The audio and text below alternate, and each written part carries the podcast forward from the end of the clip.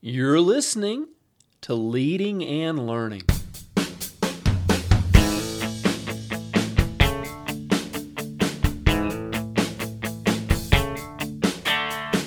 This is the place where we talk about practical leadership, theology, fitness, how to create winning habits, and so much more.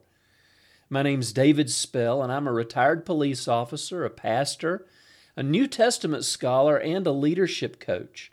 My goal on leading and learning is to help you live your best life. Thanks so much for joining us today.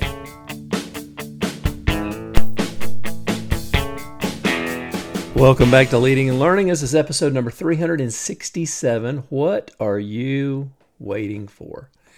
Now, I'm adapting this material from a uh, Rick Warren devotional, and he was actually talking about procrastination. But I find that really this just fits in so many places in my life. What, what, why do I procrastinate? Why do I wait to get started? So that's the, the, the title. What are you waiting for? And uh, if, if you haven't read much by Pastor Rick, I encourage you to do that. You know, I'll even include um, one of his uh, devotionals in the resource highlights when we talk about that later, because what I find is he's incredibly practical, he's very pastoral, and uh, the stuff that he puts out there is just very, very uh, helpful and useful, at least in my spiritual life. So I encourage you to maybe check out some of his devotionals, some of his books, and uh, see if they could help you as well. So, what are you waiting for? Now, the, the, the, reason I'm kind of jumping in this, I just had a conversation recently with a friend who was actually going to start writing a book a couple of years ago. And um, I thought they had already started and already had, you know, were working on it. But the way it worked out is other things kind of crowded it out and they just never did. And now, two or three years later, here we are. They've still got this great idea, but they haven't even started. And you know, time's going to go by, the years are going to pass. What are we going to, you know, in three years or five years or 10 years, what are you going to look back and go, man, I wished I had started. I wished I had gone back to school or started back to school to get my, my uh, college degree or my master's or my doctorate. I wish I had started reducing my debt so that I could be that much closer to being debt free. Uh, I wish, I wish, I wish. And so I, I, I don't want you to live with regrets. I want you to get started. But here's five, five things, five reasons why we don't get started, um, why we wait, why we procrastinate. Number one is indecision. Indecision. The, the, the Living Bible says in James 1, it says, A double minded man is unstable in all he does.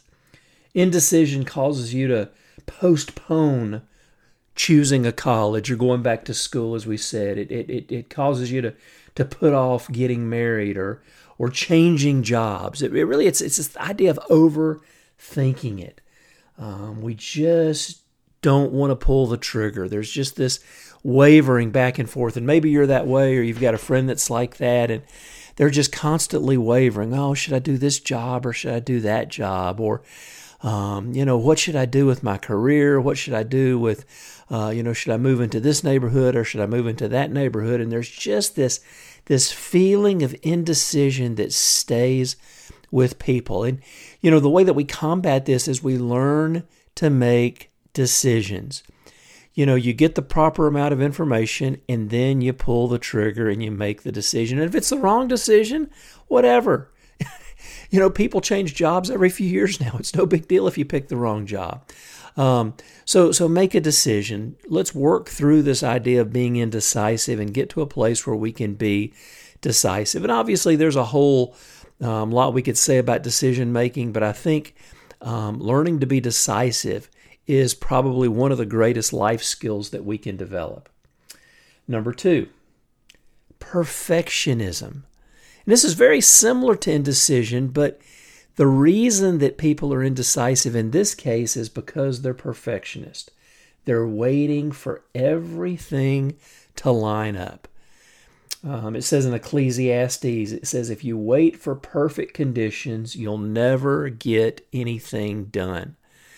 in the context there in Ecclesiastes, when he's talking about that, he's talking about the farmer. He says that the farmer that's waiting for, you know, perfect weather is never going to plant.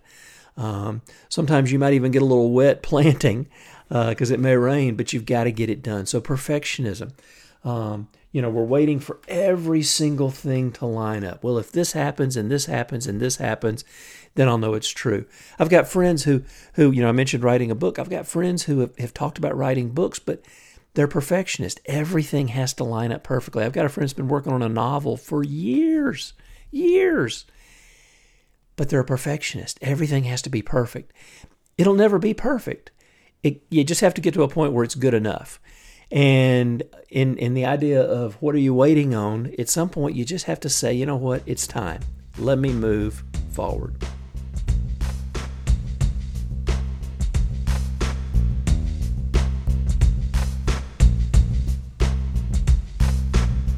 All right, don't go away. I'll be right back. I wanted to let you know this episode of Leading and Learning is brought to you. First of all, I'm like I said, I'm going to put uh, one of Rick Warren's devotionals in here. Click on the link. I know you'll you'll enjoy it. It'll help you, and he's got so many on the the YouVersion app. But also, the resource highlight for this episode is my first novel, When the Future Ended. Now, when I wrote this novel, I'd already written, I think, seven nonfiction books, Christian biblical studies, law enforcement memoirs, some leadership stuff. But this was my first attempt at fiction. And to be perfectly honest, considering what we're talking about here, I waited over a year before starting my novel. I thought, well, I've never written fiction before. I don't know how to write fiction. Um, do I really know what I'm doing? And at some point, I said, you know what? Let me just start writing and see what happens. And in just a couple of months, I had a first manuscript done, and turned out it's it's still one of my best-selling books. Uh, the future, when the future ended, is volume one in the Zombie Terror War series. If you like action, if you like adventure, if you like suspense, um, and if you like memorable characters, check out When the Future Ended. It's volume one of six in in the series, and and I get it. The, you know, the word zombies throws some people off, but there's a whole lot more to it than that. Um, this is about a bioterror attack on America. And so it draws from my law enforcement career. And, and I just, I think you'd enjoy it. Click on the link. It'll let you read the first chapter or two for free on Amazon. And then by all means, click buy because I know you will enjoy it. All right, let's jump back in. We've talked about indecision. We've talked about perfectionism. But what are you waiting for? What are you waiting for? Number three is fear. Fear.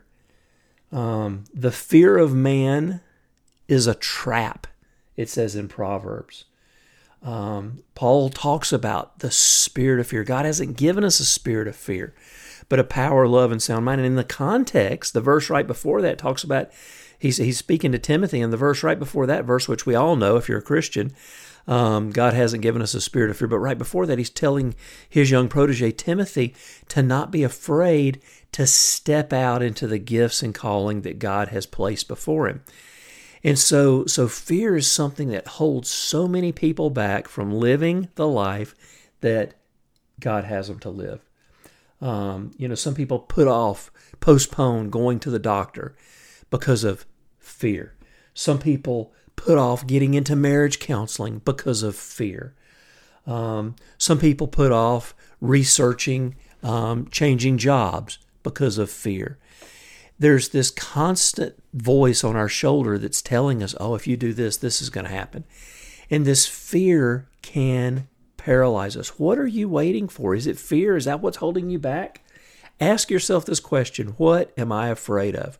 What's the worst thing that can possibly happen? Work through the scenarios in your mind and, you know, talk to people. What I find is often just having a conversation with somebody who I know is going to give me perspective, who I know is going to encourage me, will actually help defeat that spirit of fear. Number four, anger. Anger. Did you know anger can keep people from starting? Um, it says in, in Proverbs that a lazy person is just as bad as someone who is destructive you know, pa- procrastination is really oftentimes passive resistance. I don't want to do it because I feel like somebody's telling me to do it. I don't want to do it because I feel like I have to do it. And that, that passive resistance, that anger can cause us to put things off. Often, this anger will manifest itself in unforgiveness. And unforgiveness is one of those things in our society that holds so many people back. It holds them back in their relationships, it holds them back in their finances, it holds them back in their career. It's this unforgiveness. I can't tell you over the years how many times I've seen people locked into a position because they couldn't get past a past hurt. And it makes them an angry person and they can't get promoted because they're angry. So let's deal with the anger. Let's deal with this passive resistance. Let's deal with this unforgiveness so that we can get started. And then the last one, number five. I don't like this one, but it's there's so much truth here. It's laziness. It says in Proverbs, lazy people want much but get little, while the diligent are prospering. You know, I, I think sometimes people um, have this feeling, this sense of entitlement. And I don't know where it comes from, but often this sense of entitlement means that when they're 23, they should be starting off at a, at a salary much higher than they really should be starting off at. And there's this sense of entitlement. Um, you know, there's this this idea, well, I deserve this. And you know, Jesus was very clear. He said, to, to whom much is given, much is required. And when you look through the Bible, um, you know, when we talk about grace and we talk about salvation, you know, we're not saved by our works. You know, grace is, is, is how we're saved, but grace is not opposed to good works. It doesn't save us, but good works are actually so important for helping us to be successful in life. And you know, I find people sometimes they they they'll see one of their friends succeeding and they'll say, "Man, you're so lucky." Well, if you look at what their luck is, it's usually related to hard work. Most people in the world when when when they're successful, when they're making things happen, when things are going well in their life, it's seldom the result of luck. Or like the man said, I find that I get lucky when I work hard. I find that I get lucky when I work hard. The harder I work, the luckier I get, if that's the way you want to look at it. But there's something powerful about setting our hearts and setting our minds to work, pushing through that sense of entitlement. What does this mean? How does this work out practically in my life? Well, it probably means I need to go to bed earlier. It means I need to get up earlier. It means I need to take some chances in my career, um, have some conversations with my boss and say, hey, what can I do better? That's a that's a tough conversation to have. We talked about fear. Well, if you go to your boss and say, "Hey, listen, I want to do better. What can I do?" or ask for more responsibility. You want to defeat laziness? Go and go to your boss and ask for more responsibility. But what are you waiting for? Well, if laziness is the root cause here, if you're procrastinating because you're lazy, this is one that can be defeated. You can shift the way you think, you can become a hard worker, and that hard work is going to translate into success. Well, a quick recap. We've looked at five things. We're talking about what are you waiting for? Number one, indecision. It's just hard to make up your mind. Talked about a double minded man. Perfectionism, waiting for every single thing to line up. Everything has to be perfect before I make a decision, before I step out. Talked about Number three is fear and how fear can paralyze people from making decisions. Fear is so prevalent in our society today. If you deal with fear, first thing I would say is turn the news off. The second thing I would say is back off on the social media and surround yourself with people who will encourage you and speak life and faith into you. Number four, anger. This passive resistance, this this this anger that manifests itself in for unforgiveness. Um, deal with it because it's going to hold you back. It says in Proverbs that, like a city that is broken into and without walls, is a person who has no self control. If your anger uh, sometimes can can can get out of hand, especially in the workplace, and let your mouth get away from you, get a, get control over it. Get a handle on it because I don't want you to be held back. I want you to get started. And then the last one we talked about is laziness just feeling entitled or just not caring, being apathetic. Um, if you want to succeed in life, you've got to step out. If you want to succeed in life, you've got to work hard. Um, again, you look through the Bible and you see this this this theme of God blessing and rewarding His people when they give their full effort. God gives His full effort to us. Let's give our full effort to Him. Well, I'd love to hear from you. What are your thoughts? How do you get started? How do you defeat this demon of procrastination, if you will? Go to davidspell.com, leave me a question or a comment in the comments section for today's post. While you're there, make sure you sign up to get my newsletter so that we can stay in touch. Plus, each uh, blog, each podcast will just come straight into your inbox and it just makes it easy. You'll never miss a single one. Well, friends, thanks for being with me, and we'll see you next week on Leading and Learning.